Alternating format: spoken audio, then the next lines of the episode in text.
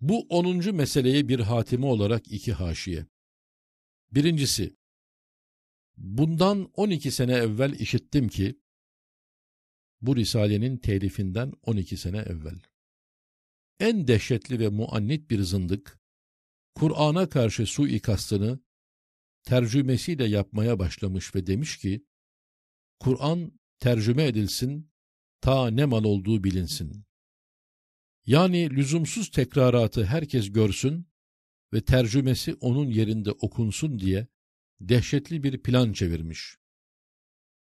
Fakat Risale-i Nur'un cerhedilmez hüccetleri kat'i ispat etmiş ki, Kur'an'ın hakiki tercümesi kabil değil. Lisan-ı nahvi olan lisan-ı arabi yerinde, Kur'an'ın meziyetlerini ve nüktelerini başka lisan muhafaza edemez. Ve her bir harfi on adetten bine kadar sevap veren kelimat-ı Kur'aniyenin mucizane ve cemiyetli tabirlerinin yerini beşerin adi ve cüz'i tercümeleri tutamaz. Onun yerinde camilerde okunmaz diye Risale-i Nur her tarafta intişarıyla o dehşetli planı akim bıraktı.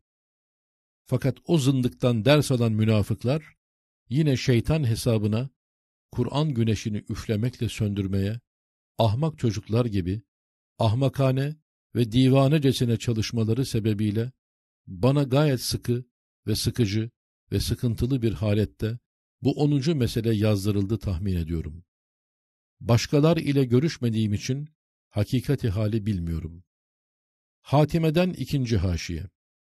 Denizli hapsinden tahliyemizden sonra meşhur şehir otelinin yüksek katında oturmuştum. Karşımda güzel bahçelerde kesretli kavak ağaçları birer halka-i zikir tarzında gayet latif, tatlı bir surette hem kendileri hem dalları hem yaprakları havanın dokunmasıyla cezbedarane ve cazibekarane hareketle raksları kardeşlerimin müfarakatlarından ve yalnız kaldığımdan hüzünlü ve gamlı kalbime ilişti. Birden güz ve kış mevsimi hatıra geldi ve bana bir gaflet bastı. Ben o kemali neşe ile cilvelenen, o nazenin kavaklara ve zihayatlara o kadar acıdım ki, gözlerim yaşla doldu. Kainatın süslü perdesi altındaki ademleri, firakları, ihtar ve ihsasıyla kainat dolusu firakların, zevallerin hüzünleri başıma toplandı. Birden hakikati Muhammediye'nin aleyhissalatü vesselam getirdiği nur, imdada yetişti. O hadsiz hüzünleri ve gamları sürurlara çevirdi.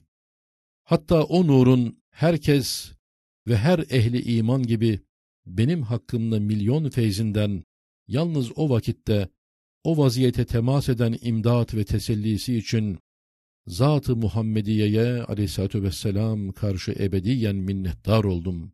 Şöyle ki, ol nazarı gaflet, o mübarek nazelinleri, vazifesiz, neticesiz, bir mevsimde görünüp, hareketleri neşeden değil belki güya ademden ve firaktan titreyerek, hiçliğe düştüklerini göstermekle, herkes gibi bendeki aşk-ı beka ve hubbu mehasin ve muhabbeti vücut ve şefkati cinsiye ve alakayı hayatiye medar olan damarlarıma o derece dokundu ki, böyle dünyayı bir manevi cehenneme ve aklı bir tazip aletine çevirdiği sırada, Muhammed Aleyhisselatü Vesselam'ın beşere hediye getirdiği nur, perdeyi kaldırdı, idam, adem, hiçlik, vazifesizlik, abez, firak yerlerinde o kavakların her birinin yaprakları adedince hikmetleri ve manaları ve Risale-i Nur'da ispat edildiği gibi üç kısma ayrılan neticeleri ve vazifeleri var diye gösterdi. Birinci kısım Sani Zülcelal'in esmasına bakar. Mesela, nasıl bir usta harika bir makineyi yapsa, herkes o zata maşallah, barekallah deyip alkışlar, öyle de o makine dahi ondan maksut neticeleri tam tabına göstermesiyle lisanı haliyle ustasını tebrik eder, alkışlar. Her zihayat ve her şey böyle bir makinadır. ustasını tebriklerle alkışlar. İkinci kısım hikmetleri ise, zi hayatın ve zi şuurun nazarlarına bakar. Onlara şirin bir mütalagah, birer kitabı marifet olur.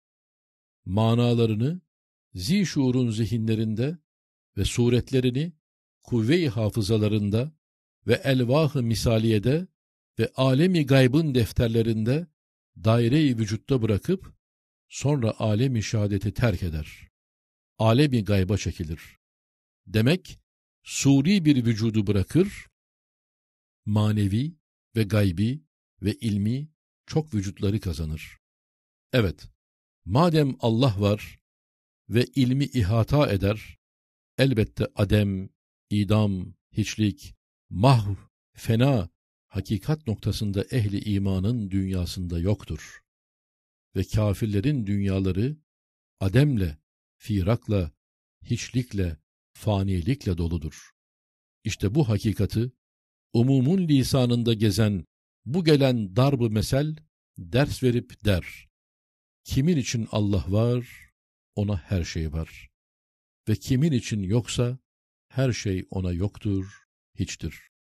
Elhasıl, nasıl ki iman ölüm vaktinde insanı idamı ebediden kurtarıyor, öyle de herkesin hususi dünyasını dahi idamdan ve hiçlik karanlıklarından kurtarıyor.